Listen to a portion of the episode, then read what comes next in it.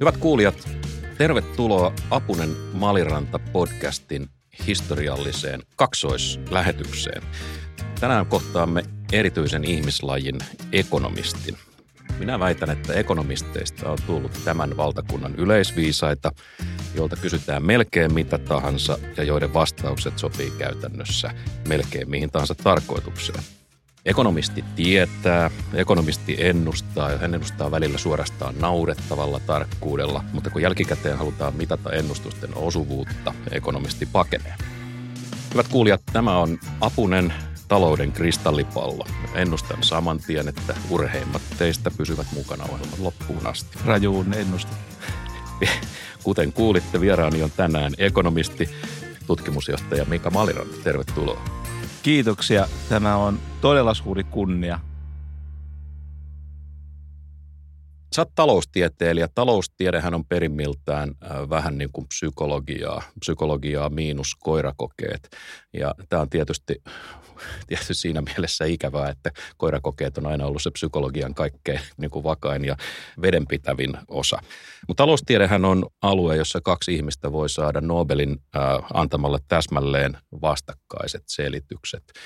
Ja jos, mä oli täyd- jos sä viittaat tämän yhteen tapaukseen, oli toisien täydentäviä vastauksia. Että jos Friedrich Hayek ja Gunnar Myrdal ovat Aha, samanarvoisia okay. taloustieteilijöitä, niin sehän on vähän sama kuin antaisi tota, tähtitieteen palkinnon Esko Valtaojalle ja Iltasanomien horoskoopin tekijälle. Okay. M- mitä tämä kertoo taloustieteestä tieteenä? No, no toi on aika vanha tapaus no toi, mihin sä viittasit, nyt on tämä tuorempi tapaus, jossa annettiin kaksi Nobelia, toinen Schillerille ja toinen Faumalla tota, osakemarkkinoiden tehokkuudesta. Ja Schillerhan on tämmöinen käyttäytymistaloustieteen tota, toimija ja sitten tämä vaihtoehtoinen teoria puhuu siitä, että kuinka osakemarkkinat on aina hirveän tehokkaat. Ja tota, molemmat on hirveän tärkeitä näkökohtia ja molempia töitä on tarvittu, jotta me halutaan ymmärtää näiden markkinoiden moninainen käyttäytyminen hyvin monenlaisissa tilanteissa toi sun viite on historiallisempi, en osaa ottaa kantaa nyt siihen, että muuten kuin se, että taloustiede on tieteenä mennyt aivan älyttömästi eteenpäin. Se on koko ajan kehittynyt ja sen ehkä semmoinen viimeinen tämmöinen tärkeä lisäys on tämä käyttäytymistaloustieteen mukaan tulo. Eli se, se on kytketty, kun sä viittasit tähän psykologiaan, niin se on entistä totisemmin otettu huomioon se, että ihminen on tämmöinen, psykofyysinen kokonaisuus. Mutta mitä muuta taloustiede on kuin käyttäytymistiede? Tämä on aina huvittanut mua tämä behavioraalinen ää, taloustiede, koska eikö, eikö kaikessa ole perimmiltään kysymys ihmisten käyttäytymisestä? Kyllä, kyllä kai varmaan voi, voi sanoa, että ehkä yksi tapa tarkastella sitten on se, että jos tämä nyt halutaan ajatella jonkinlaisena psykologian alalajina, niin tämä on nyt sitten psykologinen alalaji, jossa keskitytään sellaisen käyttäytymiseen, tekemiseen, jossa tämä mallintaminen ja empiirinen testaaminen toimii. Ymmärrys on, että psykologiassa on vähän hankaluuksia ollut jonkun verran ikään kuin tässä tieteellisessä puolessa tehdä semmoisia hypoteeseja, joita voidaan testata. En, en väitä, etteikö se niinkin ole onnistunut, mutta taloustiede on kyllä mennyt sillä tavalla hirveän paljon eteenpäin, että se on hyvin vakaa yhtenäinen teoreettinen pohja, me voidaan palata ehkä myöhemmin siihen, jota sitten empiirisesti testaillaan itse asiassa aika vakavastikin ottavalla tavalla.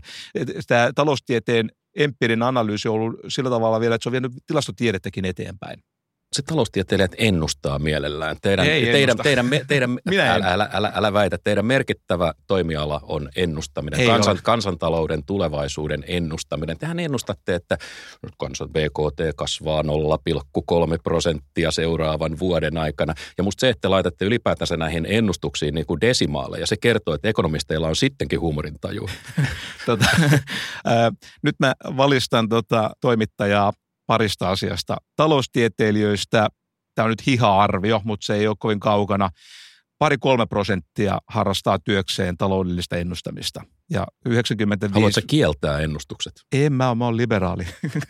että jos ihmiset haluaa ennusteita ostaa, ja, niin tota, ostakoot. Ja mä näen myöskin ennustamisen välttämättömyyden. Totta kai, koska esimerkiksi kaikenlaisessa budjetoinnissa ja suunnittelussa niin täytyy tietenkin tehdä, tarvitaan ennusteita. Siis se on asiallista toimintaa, 0,1 tarkkuudella. No se on se paras arvaus. Täytyy tehdä ikään kuin budjetteja ja suunnitelmia tulevaisuutta varaan, niin eihän siinä tilanteessa auta muu kuin tehdä kaikkensa, mitä, mihin pystyy. Ja, ja se 1,5 on tarkin mahdollinen arvaus. Miksi pyöristää kahteen?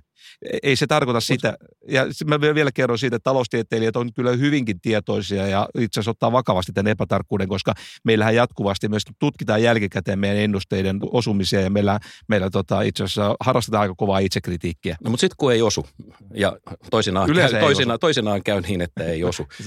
niin, ne osumat on ollut niin, tosi niin, niin sen, sen jälkeen te sanotte, että no, että et eihän näitä voi mitenkään tietää ja että ei geologiakaan syytetä siitä, että se ei pysty ennustamaan seuraavaa maanjäristystä. Mikä on ekonomistin tuotevastuu? Tuotevastuu se kuuluu kertoa, mikä on ollut osumustarkkuus menneisyydessä. Ja mun mielestä nämä tutkimuslaitokset toimii näin. Että ne raportoi ja kirjoittaa artikkeleita ja kertoo siitä, että kuinka hyvin nämä ennusteet mennään. Ja itse asiassa vastuullinen tota ennustajahan pyrkii kertomaan myöskin niitä luottamusvälejä. Et sen lisäksi, että se kertoo, että se on 1,5, niin sitten se voisi sanoa, että, että se on välillä 3-0 sitten jollain todennäköisyydellä. Tällähän niin kuin vastuuntuntoinen ennustaja tekisi. Se on vähän kuin sään ennustamisessakin, niin se pisteestimaatti, että huomenna on 21 astetta lämmintä se on ihan hyvä tieto, että se on nimenomaan 21, mutta olisi ihan hyvä sitten kertoa, että joskushan se ennuste on ikään kuin epävarmempi kuin toisinaan. Niin sitten voidaan niin kuin sanoa, että millä todennäköisyydellä tämä ennuste nyt heidän tämän mallin mukaan niin kuin toteutuu. Se onkin mainio ennuste, jonka voi dementoida jo etukäteen. On olemassa epävarmempia arvauksia ja varmempia varmauksia. Ja myös on rehellistä kertoa, että nyt tämä on epävarma tämä ennuste. Niin, mutta että siis mä ennustan, että jalkapalloottelu päättyy 3-0, mutta tässä on 100 prosentin epävarmuus. Mikä on mun asiantuntemukseni määrä sellaisessa ennustuksessa? Ehkä ei tuossa mielessä ole minkäänlainen, eikä se ollut ehkä eka kerta, mutta tota, mä nyt yritän tämmöisiä konkreettisempia asioita, että jalkapallossa on niin vedonlyöntikertoimet on itse asiassa parhaita signaaleja niin kuin näistä voittotodennäköisyyksistä. Ja mä, jos se niin asiantuntevan ennusteen antaisit, niin mä vetoaisin vedonlyöntikertoimiin. Ekonomistit on mulle aina ollut matemaatikkoja, jolla on vähän niin kuin ylimääräisiä natsoja selittää tätä maailmaa, mutta teistä on tullut vähän niin kuin, te olette vähän samaa joukkoa nykyään kuin pääesikunnan majurit, että te annatte lausuntoja melkein aiheesta kuin aiheesta. Ja sitten mua naurattaa aina, kun kun sanotaan, että ekonomistit ovat sitä mieltä, että mm-hmm. ikään kuin olisi joku ekonomistien tämmöinen yleinen mielipide. Tosiasiahan on se, että kun kysyy kymmeneltä ekonomistilta, niin saa 11 vastausta. Se on tuossa väärässä ja oikeassa. Ehkä tämä on tyypillinen ekonomistin vastaus. Niin. Tota, e, ekonomistit ovat hämmästyttävän samanmielisiä, hämmästyttävän monissa asioista oikeasti. Okei, okay, anna mulle yksi. Kaksi. Kolme. No perintövero on hy- hyvin tyypillinen. Asuntotulovero, jota ei kannata kukaan muu kuin ekonomisti. No se asuntotulovero on ehkä hyvä esimerkki siitä, että ekonomistit vasemmalta oikealle on aika samaa mieltä siitä. Näitä, näitä kysymyksiä on just niin kuin vasemmistolainen ja oikeistolainen ekonomisti on samaa mieltä. Näitä on paljon ja ne perustuu usein näihin talouden mekanismiin ja sitten se, missä ne eri, erimielisyydet tulee, sitten tulee sellaisista asioista, jotka on niin sanottuja makuasioita. Ja on tämmöinen yleinen viisaus, että makuasioista ei kannata riidellä.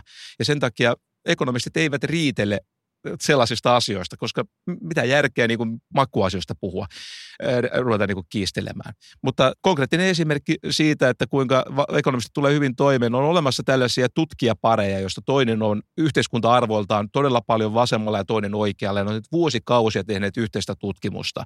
Niillä on valtava kunnioitus ja luottamus toisiinsa ja se, että niillä on yhteiskunnallisesti hyvin erilaiset nämä arvot, ei, ei ole yhtään estänyt tekemästä yhteistyötä. Ja tähän ei olisi ihmeellistä, jos ne olisivat fyysikoita kommunistifyysikon ja oikeistofyysikon, ne on hyviä fyysikoita ja mitään ongelmaa, mutta se, että ne on yhteiskuntatieteilijöitä ja ne silti pystyy tuota tekemään yhteistyötä, niin mun mielestä se kertoo aika kauniisti sen, mikä taloustiede parhaimmillaan on. Se on kieli kommunikoida – ehkä se kertoo myös siitä, että se on, se on niin kuin veljeskunta, jossa ollaan niin kuin loppuun saakka solidaarisia toinen toisille. Varmaan voi olla siitäkin kyse. Et ja ehkä vielä sanon se, että taloustieteilijät ovat kollektiivana kyllä itsensä kanssa aika hyvin sinut, jos sen haluaa tälleen muokkailla. Että, tätä voisi miettiä, että johtuuko se siitä koulutuksesta, että koulutuksen ansiosta heillä on tullut hyvä itsetunto, vai onko se kyse valikoitumismekanismista, että hyvällä itsetunnolla varustautuneet ihmiset tota, päätyvät taloustieteilijäksi. Mutta taloustieteilijät ovat erilaisia ihmisiä ihan oikeasti. Siitä on itse asiassa tutkimuksellistakin näyttöä. Mä väitän, että ekonomisteilla on liikaa valtaa teitä kuunnellaan vähän niin kuin Delfoin oraakkelia. Teiltä kysytään asioita, sitten vastaatte jotain. Ja teidän lausunnot, oli ne mitä hyvänsä, niin ne kelpaa niin kuin mainiosti erilaisten poliittisten operaatioiden pönkäksi. Ja sitten kun tätä täydennetään vielä sillä, että et, et media ei juurikaan esitä teille kriittisiä ää, lisäkysymyksiä, että saatte sanoa sen sanottavanne su, su, suhteellisen, suhteellisen vapaasti. Ja, ja poliitikkojen ammattitaito on sitten se, että milloin he ottaa teidän lausumat täysin kirjaimellisesti, milloin ne ottaa teidän lausumat löysästi ja milloin ne päättää määritellä kun ei ole tyytyväisiä teidän vastaukseen, niin termin kokonaan uudelleen. Mutta mä väitän, että teillä on tässä yhteiskunnassa enemmän valtaa kuin 10-20 vuotta sitten, ja teillä on aika paljon valtaa. Tota, ensiksi erittäin hyvä kysymys. Ja tota, meillä on enemmän valtaa kuin 20 vuotta sitten. Mä luulen, että se pitää paikkansa. Ja tota, mä en osaa sitä surra. Mä teen vastakysymyksen. Jos meillä on liikaa valtaa, niin kellä on liian vähän valtaa? Jos Joko... puhutaan niin kuin talouden mekanismien ja taloudelliseen kehitykseen liittyvistä kysymyksistä. Veronmaksajalla on aivan liian vähän valtaa. Mutta tota... Eli teidän pitäisi haastatella sitten veronmaksajia. ei. Eikö, eikö pointti oli Tän, se, että toimittaja kysyy ekonomistilta, niin se valtahan tulee siitä, että ekonomistilta kysytään. Tämä oli se sun pointti. Ja sitten ekonomistit vastaa, ja tässä vastauksessaan ne käyttävät valtaa. Nyt mun, mun vastakysymys mun... oli, että keltä muulta toimittajien pitäisi kysyä sitten, jos kerran ekonomistilla on tämän takia liikaa valtaa. Mun pointtini on se, että teitä käytetään hyväksi. Oletteko te tietoisia siitä, että teitä käytetään hyväksi? Teidän vastauksia käytetään hyväksi. Joo, kyllähän sen näkee tietysti ja tämä vastuu tietysti kuuluu sille toimittajalle viime kädessä. Aina sama syyllinen. Tämä sama tarina silloin, kun tota John Lennonia syytettiin siitä, että se markkinoi LSDn käyttöä hän kertoi siitä, että hän käyttää LSDtä ja toimittaja kysyi sitten, että, että hyvin moittivaa sävyä, että, että kun tuota mitään vastuuta, niin se John Lennon sanoi, että se on ihan up to you, että kirjoitat sen tuohon lehteen sen jutun. Eli se vastuu on oikeasti sillä toimittajalla, joka kirjoittaa sen, mitä hän sanoo. Häneltä on kysytty ja hän vastaa. Ja, ja toimittaja sanoi, että se vastuu on lukijalle. hän lukee siitä, mitä haluaa lukea. Selvä. Me, näinhän se menee.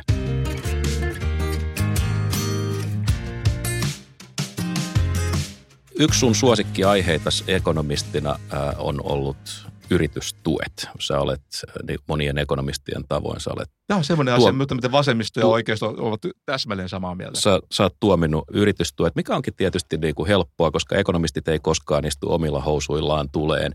He ei juurikaan omista osakkeita. Omistatko muuten osakkeita, Mika? Kyllä mä omistan. Merkittävästi? En merkittävästi. Se johtuu siitä, että mun tota, äh, mä haluaisin omistaa niitä enemmän, mutta mulla ei ole mahdollisuutta. Yritystukien kohdallahan niin te olette tietysti niin kuin teoriassa, periaatteessa te olette oikeassa, jos me elettäisiin täydellisessä maailmassa. Mutta epäsymmetrisessä, epätäydellisessä maailmassa niin tilanne muuttuu.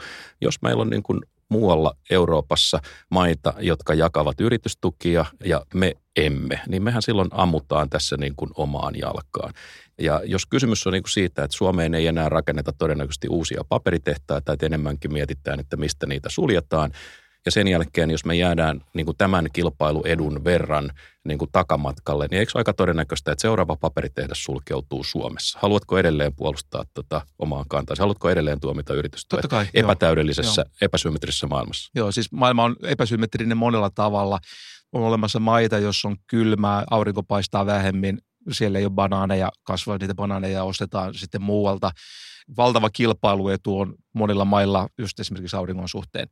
Mä voisin oikeastaan muotoilla niin päin, että jossain maassa esimerkiksi telakan tekijöille ei ole aurinkoetuna, vaan se, että, että tarvi, valtio tarvitsisi näitä luonnollisia kilpailuetuja vielä niin kuin, tai tätä ei, jättämään niin kuin vielä pahentaa? Talousperusta, taloustieteellinen perusta on se, että, että kannattaa sitten aina keskittyä niille toimialoille, jotka ovat mahdollisimman kannattavia. Eli tapahtuu tämmöistä niin kuin suhteellisen etujen mukaista erikoistumista. Sanoo kylmäsydäminen ekonomisti, joka on sitä mieltä, että paperitehtaiden sulkeminen on ihan ok. Haluaisit se käydä Myllykoskella kertomassa ton sikäläisille ihmisille? No totta kai mä menen kertomaan, jos tota, siellä tilaisuus järjestetään. Ei mun mielestä, kun puhutaan näistä ekonomisteilla on niin kuin valtaa, niin kyllä siinä tietysti kuuluu vastuu, että kertoa sitten mahdollisimman selkeästi, että, että mistä tämä kanta syntyy.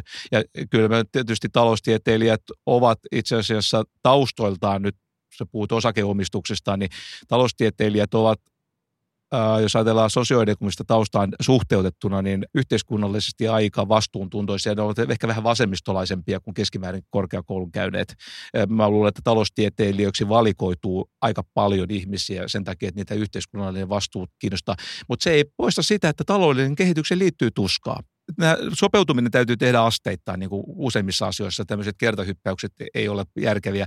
Mutta jos meillä on joku toimiala, jossa kaikkialla maailmalla valtio syytää niiden tuottamiseen rahaa, niin ei Suomen kannata sellaisia tuotteita tehdä – vaan sen kannattaa ostaa ne halvat tuotteet muualta ja tehdä jotain muuta. Markkinatalous on nimittäin aivan mielettömän sopeutuva ja dynaaminen järjestelmä.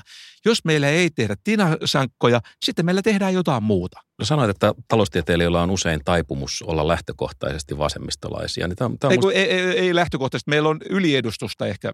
Tämä on Mutta mut mistä, mistä se tulee? Koska siis teidän, jos kenen pitäisi ymmärtää niin kuin tämmöisen vapaan markkinatalouden siunaukset. Jos, e, e, eikö teidän juuri pitäisi niin kuin nähdä, että, että tällainen keskusjohtoinen, keskusvalvomotyyppinen vasemmistolaisuus, niin se, sehän johtaa vain taloudelliseen katastrofiin. Mistä, nyt vasemmistolaisuudesta vai keskusjohtoisesta vasemmistolaisuudesta?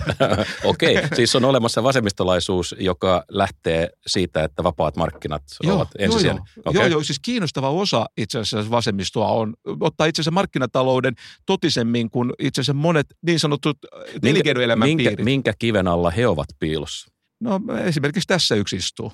Okei. Okay. Mä oon jonkun sortin sosialisti ehkä. Minkä takia nämä ekonomistit ei riehu laajamittaisesti esimerkiksi työehtosopimusten yleissitovuuden poistamisesta. Esimerkiksi talouden nobelisti Bengt Holmström on sitä mieltä, että tämä on meillä merkittävä kysymys, tämä on merkittävä este meillä niin kuin kasvulle, tuottavuuden kehitykselle. Onko Holmström jotenkin hupsu tai heikkotasoinen ekonomisti? No tota, ehkä Ehkä niin ei voi sanoa. tota, ehkä työmarkkinat on markkinoista vähän erikoislaatuinen sen takia, että työmarkkinoilla se panos on sellainen, jolla on myöskin tällaisia asioita kuin kannustinvaikutukset ja kaikenlaisia muita asioita. Jos me verrataan toiseen panokseen, niin kuin sähköön. Kun sä ostat sähköä tuotantolaitokselle, niin sun ei tarvitse olla huolissaan sen sähkön tota, kannustinvaikutuksesta tai että onko se motivoitunut tekemään.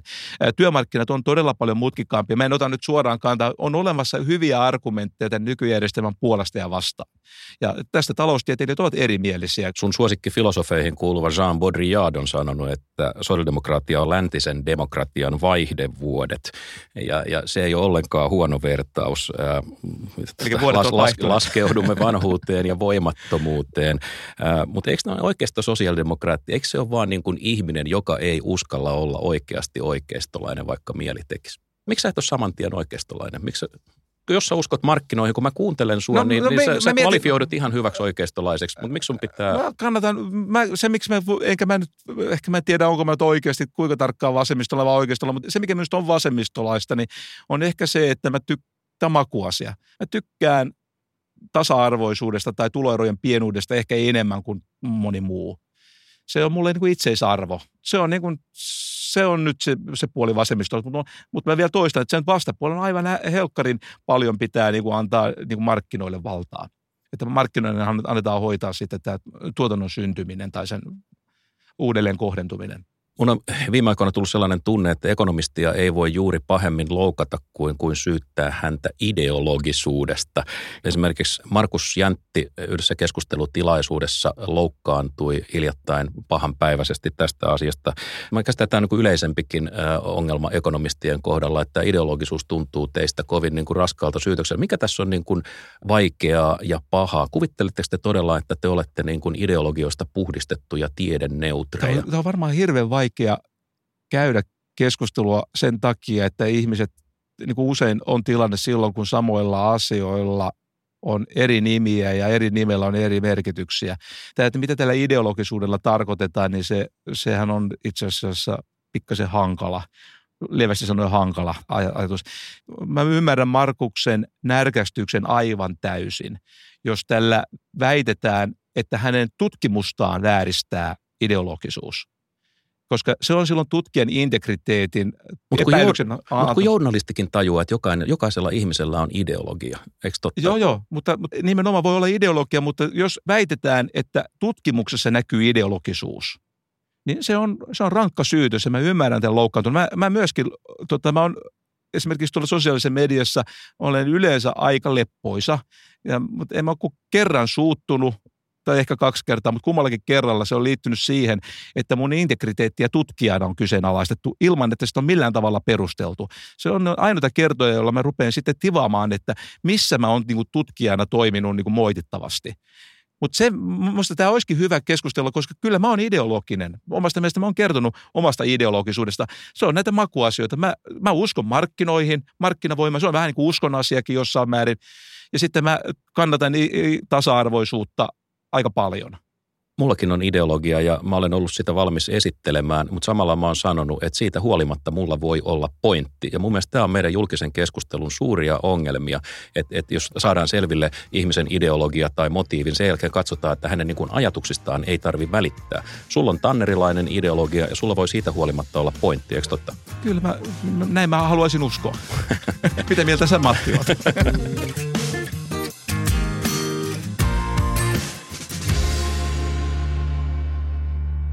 Mika, niin kuin hyvin tiedät, niin me on näissä lähetyksissä aina pyydetty vierailta kirjasuositus ja maailman pelastustviitti. Nyt odotan jännittyneenä, minkä kirjan sä olet valinnut. Mikä kirja saa meidät ymmärtämään ekonomistien monimutkaista ja kiehtovaa sielunelämää? Tota, kyllähän se tietysti pitää aloittaa perusteista. Ja nämä on nyt semmoisia kirjoja, joita mä niin suosittelisin, että tulisi viimeistään yläasteella tai yläluokka, miksi sitä nykyään kutsutaan. Siis se, me eletään markkinataloudessa – niin kuin samalla tavalla tämä fysikaalisessa todellisuudessa. Me koulussa opetetaan fysiikkaa hyvinkin tarkkaan, että mikä on kiihtymisnopeudet ja kaikki muut asiat. Ja se on ihan ymmärrettävä, että tällaisia asioita me, tota, opetetaan. Mutta me toimitaan markkinataloudessa, jossa ostetaan ja myydään tavaroita, niin meidän täytyisi ymmärtää sitä. Ja taloustieteen oppikirjat on... Anna, anna sen olla Milton Friedmania. Eh, Milton Friedmanilla on hyvä oppikirja. Ja sen mä haluan nyt, että kun tämä ei ole yläluokalta lähtien, tota, voi lukea, mutta niin se on ehkä hyvä olla suomen kielelle. Matti Pohjolan taloustieteen oppikirja. Ja sitten toinen suositus, edellistä täydentävä kirja on Hyytisen, Arin ja Malirannan Mikan yritysjohdon taloustiede. Oma kirja. Eikö tämä nyt ole ja puolittain oma? No se oli ihan tyylikästä, että sä otit siihen sentään Matti Pohjolan. Nimittäin jos Mika Maliranta on ä, taloustieteen Batman, niin tota, Matti Pohjola on taloustieteen jokeri. Oikein hyvä valinta. Okei, okay, kiitoksia. Mutta sitten tämä twiitti. Miten sä tiivistät ä, ekonomistien maailman ä, 140 merkki? Mä taustotan pikkasen twiittiä sillä, että mistä me puhuttiin, että kun puhutte siitä, että taloustieteilijöillä on liikaa valtaa. Ja se valtahan tulee haastattelutilanteessa aika usein, julkisuudessa ne pääsee puhumaan, ja se haastattelija on usein toimittaja. Ja se, mitä huonommin toimittaja tietää sitä, mitä vastattaja sanoo, niin sitä enemmän tällä vastaajalla on valtaa. Eikö niin? Ja tota, tähän liittyy tämä mut viitti, että miten markkinatalousoppia saisi journalistien päähän. Okei. Me voidaan ehkä saada siihen vastauksia pikemmin kuin arvataankaan. Hyvät kuulijat, tämä on Apunen talouspolitiikan Rosettan kivi. Tämä oli myös tämän kevään viimeinen lähetys. Palaamme ääneen ensi syksynä. Menneitä jaksoja voi kuunnella iTunesissa ja Evan sivuilla eva.fi. Mutta älkää nyt vahingossakaan lähtekö minnekään, sillä mä siirrän lähetyksen naapuristudioon, jossa odottaa kiivas, pragmaattinen, yritystukien vastainen, lievästi hikinen valioekonomisti Mika Maliranta.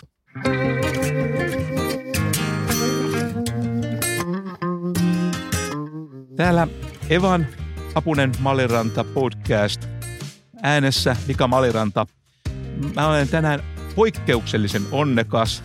Tänään on aiheena toimittajat, toimittajien osaaminen ja ehkä jopa osaamattomuus. Ja kuka tähän teemaan paremmin sopisi kuin Suomen toimittajien Barack Obama tai Usain Bolt, Matti Apunen. Tervetuloa. Kiitos Mika. Nyt sun täytyy muistaa, että mä olen toipuva journalisti. Mä olen ollut kohta seitsemän vuotta pois siitä ammatista. Mä sehän, luulen, ei, sehän ei estä mua tietysti kommentoimasta tätä asiaa. Mä luulen, että toimittajan jälkeen ei lähde noin nopeasti pois. Mä tota, pidän sua tämmöisenä hyvänä esimerkkinä toimittajasta oikeastaan hyvässä ja pahassa. Ja mä en keksisi parempaa vierasta tälle teemalle kuin No siinä. kiva, jos voit edes vähän kehua. Sulla oli tuossa lähetys, jossa käsiteltiin ekonomistien valtaa ja sä sanoit, että ekonomistilla on liikaa valtaa ja siinä ohjelmassa vieras sitten yritti kysyä, että jos ekonomistilla on liikaa valtaa, niin kelle sitten on liian vähän. Mä vaan, mä vaan halusin sanoa, että tämä ei ole nollasummapeli, että se valta, joka on ekonomisteilla, on, on joltain toiselta pois. Ah, okei. Okay. No mutta tuo oli hyvä täydennys. Kyllä. Mutta, mutta eli sulle vaan riittäisi, että ekonomistit puhuisi vähemmän. Mulle riittäisi se, että ekonomistit olisivat paremmin tietoisia siitä, miten heidän puheitaan käytetään ja olisivat sillä tavalla omista lausunnoistaan ja niiden, niiden mahdollisesta käyttötarkoituksesta paremmin No tota, nyt on pakko kysyä, että, ja mä oon ihan samaa mieltä, että jos, jos ekonomistit on tämmöinen hyväksikäytetty joukko, niin sehän on semmoinen asia, joka täytyy opetella pois. Mutta nyt me tarvitaan jotain esikuvia. Voisit sä nyt mainita sitten jonkun tämmöisen ammattikunnan, josta ekonomistit voisivat ottaa mallia? No esi- e- esimerkiksi journalistit. Eilen illalla televisiossa Unto Hämäläinen, kun häneltä kysyttiin kysymys, johon hänellä ei ollut vastausta, hän sanoi, niin hyvä kysymys, että minulla ei ole siihen vastausta. Ja se oli musta oikein fiksusti tehty. Joskus nimittäin voi olla niinkin sanoa, että tämä on kysymys, johon minulla ei ole vastausta. Minä olen vain nöyrä ekonomisti. Tämä menee minun asiantuntemusalueeni ulkopuolelle. Matti, mulla on sulle tänään uutinen. Ekonomistit sanoo usein noin. Ja itse asiassa, niitä itse asiassa syytetäänkin siitä, että itse asiassa ehkä enemmän tulee valituksia poliitikkojen puolelta se, että taloustieteilijät eivät suostu sanomaan. Ja tota, en tiedä, että näitä tuntuu olevan niin moitetta, tulee joka tapauksessa, mutta mä, mä ostan ton, että to, ekonomisteilla voi olla joissakin tilanteissa liikaa valtaa.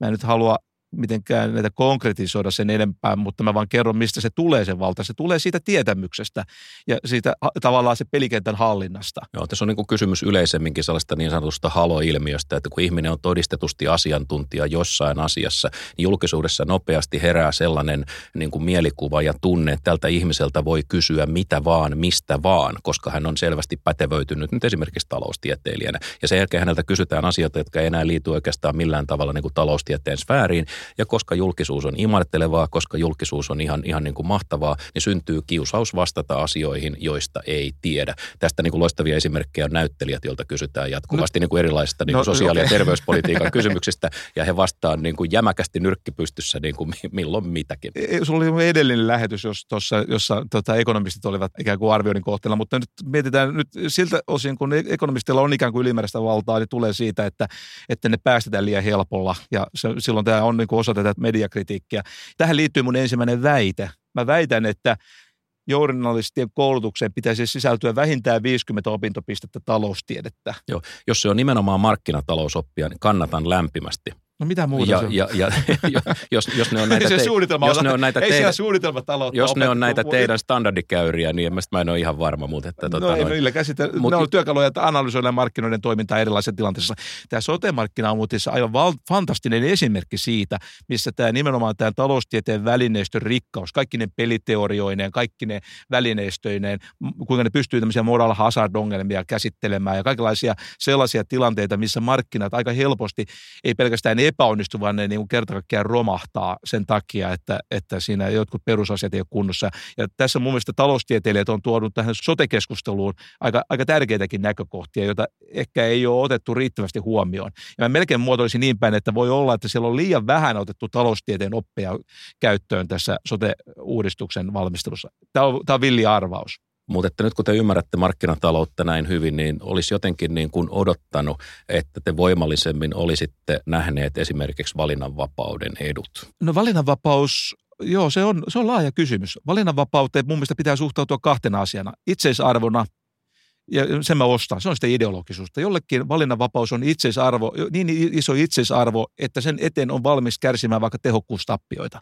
Meillä, mä, Joo, tämän... mutta tähän ei ole puhtaasti uskovarainen kysymys. Meillä on myös näyttöä siitä, että valinnanvapaus voi olla ihan niin kuin tehokasta ja toimi, toimivaa. Ja... Mutta että mä jostain syystä mä kuulen vaan hirveän vähän ekonomisteilta sellaisia niin kuin yleisesti valinnanvapautta puolustavia kommentteja ja lausuntoja. No mutta tota, niin kuin tiedät, että on myöskin valtavan paljon esimerkkejä siitä, että minkä takia valinnanvapaus väärin toteutettuna voi olla todella vaarallinen. Yhdysvaltain terveydenhuoltojärjestelmä on hyvä esimerkki. Mutta kun sä oot markkinatalousmies, niin sä ymmärrät sen, että et, et kaikki järjestelmät on epätäydellisiä. Markkinatalous Mut on ainoa järjestelmä. kuin toiset. Markkinatalous on ainoa järjestelmä, joka pystyy vauhdista korjaamaan itse itseään. Suunnitelmatalous ei pysty. Ja jos me lähdetään rakentamaan täydellisiä järjestelmiä, niin silloinhan me ollaan vaikeuksissa. Jos me uskotaan, että on olemassa joku täydellinen järjestelmä, joka on täydellisen tasa-arvoinen kaikille, tällainen, niin kuin pääministeri sanoisi, iterointi jää kokonaan pois. Tämä iterointi tuntuu olevan meille niin kuin tosi vaikeaa, koska aina kun me esitetään joku malli, niin sisään hyökkää kolme ekonomistia, jotka osoittaa siinä ongelmia tässä ja tuossa.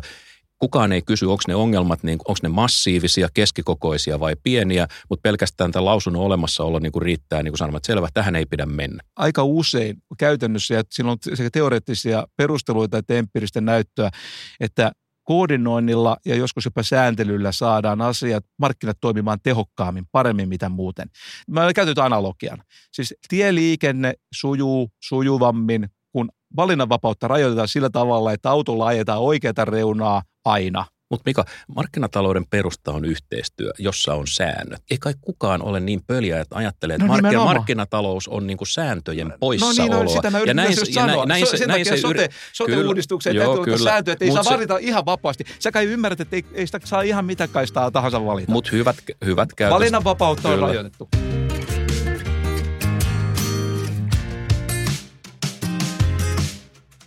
Mutta nyt mennään tähän ekonomistien valtaan ja journalistien osaamiseen, ja koska se yksihän tulee siitä, että ekonomistit päästetään ehkä liian helpolla joskus. Ei osata kysyä juuri vähän ehkä esimerkiksi tuollaisia asioita, mitä sä tiukkasit nyt. Ja sehän vaatisi sitä, että toimittajat osaisivat markkinatalousoppia paremmin, ne osaisivat olla kriittisiä.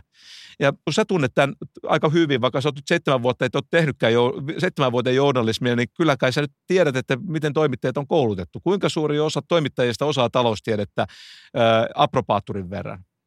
No ei kovinkaan moni, tai mä en tiedä mikä nykyään tilanne on, mutta silloin ne ihmiset, jotka opiskeli mun kanssa samaan aikaan, niin, niin mä en muista, että juuri kukaan heistä olisi opiskellut taloustieteitä vähääkään. Mikä se sun koulutustausta oli? No, mä olen yhteiskuntatieteiden maisteripääaineena tiedotusoppi. Okei, okay, monta opintopistettä sä oot lukenut taloustiedettä? Eh, en yhtään en minäkään. Mä oon lukenut kansainvälistä politiikkaa ja kansainvälistä oikeutta, koska mun sukupolveni kuvitteli, että ratkaisut löytyy sieltä ja tota, valitettavasti niin, niin ihan, ihan näin ei, no olen, mä olen katunut paljon. Mä, jos mä nyt valitsisin uudelleen, niin mä lukisin lakia ja ehkä vähän sitä sun taloustiedettäskin.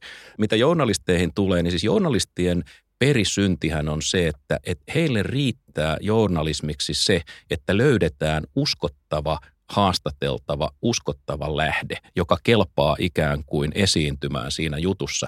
Ja sen jälkeen, niin kun katsotaan, että homma on hoidettu, Erkki Tuomioja, jonka kanssa olen harvoin samaa mieltä, niin, niin sanoi mun mielestä hyvin, että häntä nykyjournalisteissa ottaa päähän se, että, että kun ne tulee johonkin haastattelutilaisuuteen, ne ottaa hirveän vauhdin ja niillä on se yksi kysymys, jonka jälkeen tulee ei mitään. Ne ei koskaan pysty kysymään hyvää toista kysymystä. Ne, ne on valmistautunut tai saanut jostain sen ensimmäisen kysymyksen, ne täräyttää sen ja vastauksesta riippumatta se on käytännössä siinä. He, tämä, he ei pysty jatkamaan. Joo, joo. Ja, ja tämä on musta tosi paha. Tämä on niin kuin mennään koulutukseen, koska kyllähän niin kuin toimittajat ne on hyvin sivistyneitä, tota, ne puhuvat selkeästi, ne osaa aika montaa kieltä puhua. Tota, mun ymmärtääkseni ne on monet monikielisiä. No toivotaan. Mä, niin. mä muistan, mulle tulee tämä mun suosikki tota, slogan, onko se Matomäki sanonut aikana, että mitä se hyödyttää – että osaa puhua seitsemää kieltä, jos ei ole mitään sanottavaa. Mm. Että tietysti voisi miettiä, että siinä vaiheessa, kun opettelee viidettä kieltä puhumaan, niin olisiko sitten jo kuitenkin jo johonkin substanssialueeseen voinut keskittyä. Ra- niin, vähän niin kuin ra- raamattua siteeraten, että vaikka te puhuisitte ihmisten ja enkelten kielellä, jos teillä ei ole Lafferin käyrää, te Juuri olette näin. vain helisevä vaskita, kilisevä kulkunen. Joo, nimenomaan. Tuon me otan kyllä omaa repertuaarilla.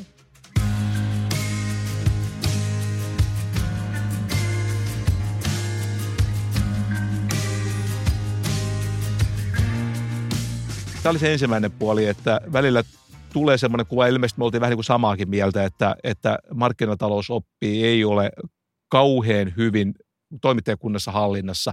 Toinen piiri on sitten nämä yhteis- ideologisuus tai yhteiskunnalliset arvot, joista sä oot puhunut kai pitkään. Ja oliko nyt niin, että sä joitakin vuosia sitten vaadit, edellytit, toivoit, anoit, että jokainen toimittaja kertoisi poliittisen kannan. Ei, tässä taas niin kuin nähdään, miten media toimii. Mä vaadin ainoastaan ryhmätason anonyymiä mielipidetiedustelua, en julkista henkilökohtaista tunnustusta. Okei, okay, hyvä. Mikä on pikkusen, mikä on niin kuin pikkusen eri asia. Mutta mä halusin vaan, niin kuin, tehdään vaan niin kuin näkyväksi se, se että, että meillä kaikilla on maailmankuva. Joo. Ei tässä ole sen kummallisemmasta kysymystä. Tämä on sama asia, jota toimittajat, journalistit vaatii muilta ihmisiltä. He mm. vaatii muilta ihmisiltä avoimuutta, josta he itse kieltäytyy. Se on musta häpeällistä. Se on, se on niin kuin noloa. Ja, ja kun Ruotsissa tätä tehdään, ruotsalaisille tämä ei ole mikään ongelma. Miksi tämä on meille ongelma? Tämä vaan niin kuin todistaa, että meillä on edelleen matkaa siihen avoimeen länsimaiseen markkinatalouteen, joka, joka me kuvitellaan olevan, mutta ei vielä ollut. No tota, mikä sun arvio on nyt sitten siitä, että onko toimittajakunta nyt sitten kallellaan vasemmalle vai oikealle vai onko se keskustalaista? No kun Ruotsissa tehtiin tällainen kysely, niin siinähän kävi ilmi, että, että toimittajissa on kaksi puoluekantaa aivan tavattomasti yliedustettuina. Ne oli vihreät ja sikäläinen vasemmistoliitto. Okay. Ja siis se selvästi Suomessa. aliedustettuina oli sikäläinen niin kuin moderaatit, kokoomus ja, ja sosiaalidemokraatit. Ja ainoa tieto, joka meillä Suomessa on tästä aiheesta, niin aamulehdessä minusta riippumatta tehtiin tällainen minikysely niille, jotka halusivat osallistua. Ja se tulos oli hyvin pitkälle samansuuntainen kuin nämä Ruotsin tulokset. Okei. Okay. Eli mutta jos... näyttö on todella niin kuin vähäistä ja anekdotaalista, mutta tähän Joo, mutta mitä sä luulet, onko tilanne kuitenkin muuttunut? Nythän on, sukupolvikin on vaihtunut. Näitä, jotka ovat 70-luvulla Tampereella opiskellut journalismia, niin niiden suhteellinen osuus pienenee ja tulee uusia toimittajia näet sen niin kuin minkälaista kehityskulkua tässä? Siis jos tarkoitat, että sieltä tulee niin kuin umpivasemmistolaisia toimittajia. Tuli, mutta ei tule enää. Niin, no joo, mutta että siis niin kuin mä sanoin, niin sun kaltaisia sosiaalidemokraatteja siinä joukossa on suhteellisen vähän, mutta esimerkiksi vihreitä mä uskon, että siellä on, on niin kuin tosi paljon. Joo. Yksi merkittävä puute toimittajilla, tai yksi asia, joka heidän koulutuksessaan pitäisi niin kuin voimallisemmin ottaa esille tämän mainion taloustieteen ohella, on, on tällainen logiikan, niin kuin loogisen ajattelun opiskelu. Tavallaan niin kuin sen oman ajattelun vedenpitävyyden testaaminen. Se on, se on musta niin kuin suuri kysymys ja siitä päästään sitten tähän niin kuin toiseen kysymykseen, joka, joka on suhteellisuuden taju ja numeroiden ymmärtäminen. Suhteellisuus, suhteellisuuden taju oppia pitäisi tuota. Niin, mittakaavan taju joo, suomeksi sanottuna. Yksi, yksi parhaista kirjoista, jota mä suosittelen kaikille journalisteille, on, on amerikkalaisen matemaatikon John Allen Paulosin kirja A Mathematician Reads a Newspaper. Se on aivan uskomattoman hauska kirja siitä, että miten niin kuin puppua on ne luvut, joita meille esitetään totena. Esitti niitä sitten ekonomistit tai toimittajat tai kuka niin kuin hyvänsä. Mutta jos me ei tajuta mittakaavaa, jos me ei ymmärretä numeroita, hmm. mikä ero on niin kuin miljoonalla ja miljardilla, niin me rynnätään tekemään hätäisiä johtopäätöksiä, painetaan paniikkinappulaa kohdassa, jossa ei ole mitään syytä. Tai sitten sitä käytetään kyynisesti poliittisiin tarkoituksiin, niin kuin usein tapahtuu, koska sitten niin kuin lukijatkaan ei ymmärrä miljoona ja miljardin eroa. Meillä taitaa olla joitakin yhteisiä suosikkeja. Milton Friedmanin lisäksi filosofi Nozick, joka... Tota, Bob Nozick, mainio Nozick, mies. Joo, hän on puhunut tästä sanasepoista ja numerosepoista, kuinka sanasepot ovat vasemmistolaisia ja numerosepot ovat oikeistolaisia. Ja nämä, nämä menee jo vielä niin, että nämä, ovat, nämä sanasepot ovat pärjänneet koulussa paremmin kuin nämä, nämä numerosepot. Tulee hyvin opettajien kanssa toimeen ja, ja mä voisin kuvitella, että tässä jaottelussa niin nämä toimittajat ovat kuuluneet siihen joukkoon, jotka ovat tulleet hyvin opettajien kanssa toimeen. Ja kouluhan on keskusjohtoinen järjestelmä. Se on mitä suurimmassa Opettajahan on se ikään kuin suunnitteluvirasto, joka antaa puolueettomat arvosanat, että sä olet hyvä. Sitten se, missä markkina toimii koulussa, on siellä välitunnilla parhaat vitsinkertojat ja, viihdyttävät tyypit. No se on niin kuin markkinataloutta, jotka saa niin kuin kavereita ja pisteitä. Kiinnostavimmat asiat tapahtuu aina välitunnilla jätkien vessassa. joo. joo. En mä tiedä, on, on varmaan muissakin vessoissa tapahtuu, en, en tiedä. En tiedä. Mut, Hauskaa, että mainitsit tämän nousikin, koska siis tämän nousikin perusteesihän on se, että miksi intellektuellit niin usein näyttäisi vihaavan kapitalismia – ja hän puhuu silloin näistä Hänen ajatus on se, että välitunnille ne, ne eivät pärjänneet. Sanasepoista ja tota, tämmöistä selittäjäintellektuelleista, Joo. jotka saa niin kuin palkkansa siitä, että ne niin kuin käy höpöttämässä erilaisia asioita julkisuudessa. Ja, ja hänen selityksensä siihen on se, että, että nämä, nämä sanaseppuintellektuellit katsoo, että yhteiskunta ei ole palkinnut heitä mm. riittävästi heidän taidoistaan ja osaamisestaan. Se näyttää palkitsevan avokätisesti yritysjohtajia mm. ja kaiken maailman tyyppejä, joilla ei ole ollenkaan niin hienoja ajatuksia kuin intellektuelleilla, oli he sitten sosiologeja tai toimittajia tai taiteilijoita tai, tai näytte, nä, näyttelijöitä tai ehkä jopa ekonomisteja. Miksi he eivät saa samansuuruisia palkkoja kuin yritysjohtajat? Ja tästä seuraa niin kuin se katkeruus. He päättelevät virheellisesti, että vika on markkinatalouden, jolloin heidän täytyy ryhtyä synkeästi vastustamaan markkinataloutta. Ne haluaisivat luokkahuoneen kaltaisen toiminnan. Jolloin he vastustavat itse asiassa vain, vain niin kuin omia lukijoitaan, katsojiaan, kuulijoitaan, niitä ihmisiä, jotka omilla ostopäätöksillään päättävät, mitä ne haluavat. Eikä luokkahuone oli niiden uura ihanne paikka. Kyllä. Siellä, kyllä. siellä oli semmoinen valistunut älykäs ihminen, joka tajusi heidän tätä vastauksiensa arvon.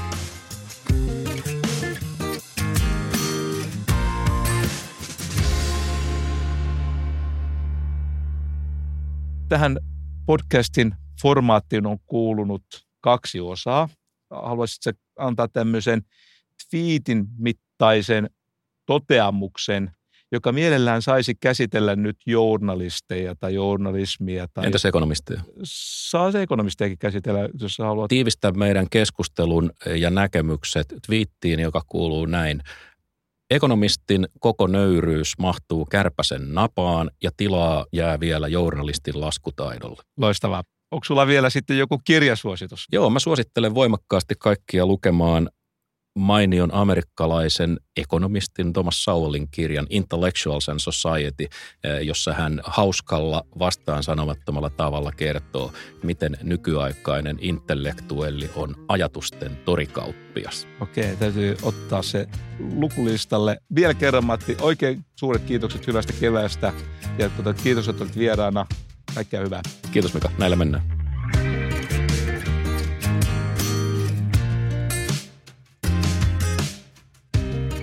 Lähettäkää palautetta, kommentteja ja kysymyksiä osoitteeseen palaute at eva.fi. Voit tilata podcastin osoitteesta eva.fi kautta podcast. Löydät sen myös iTunesista, jossa voit myös arvioida jakson.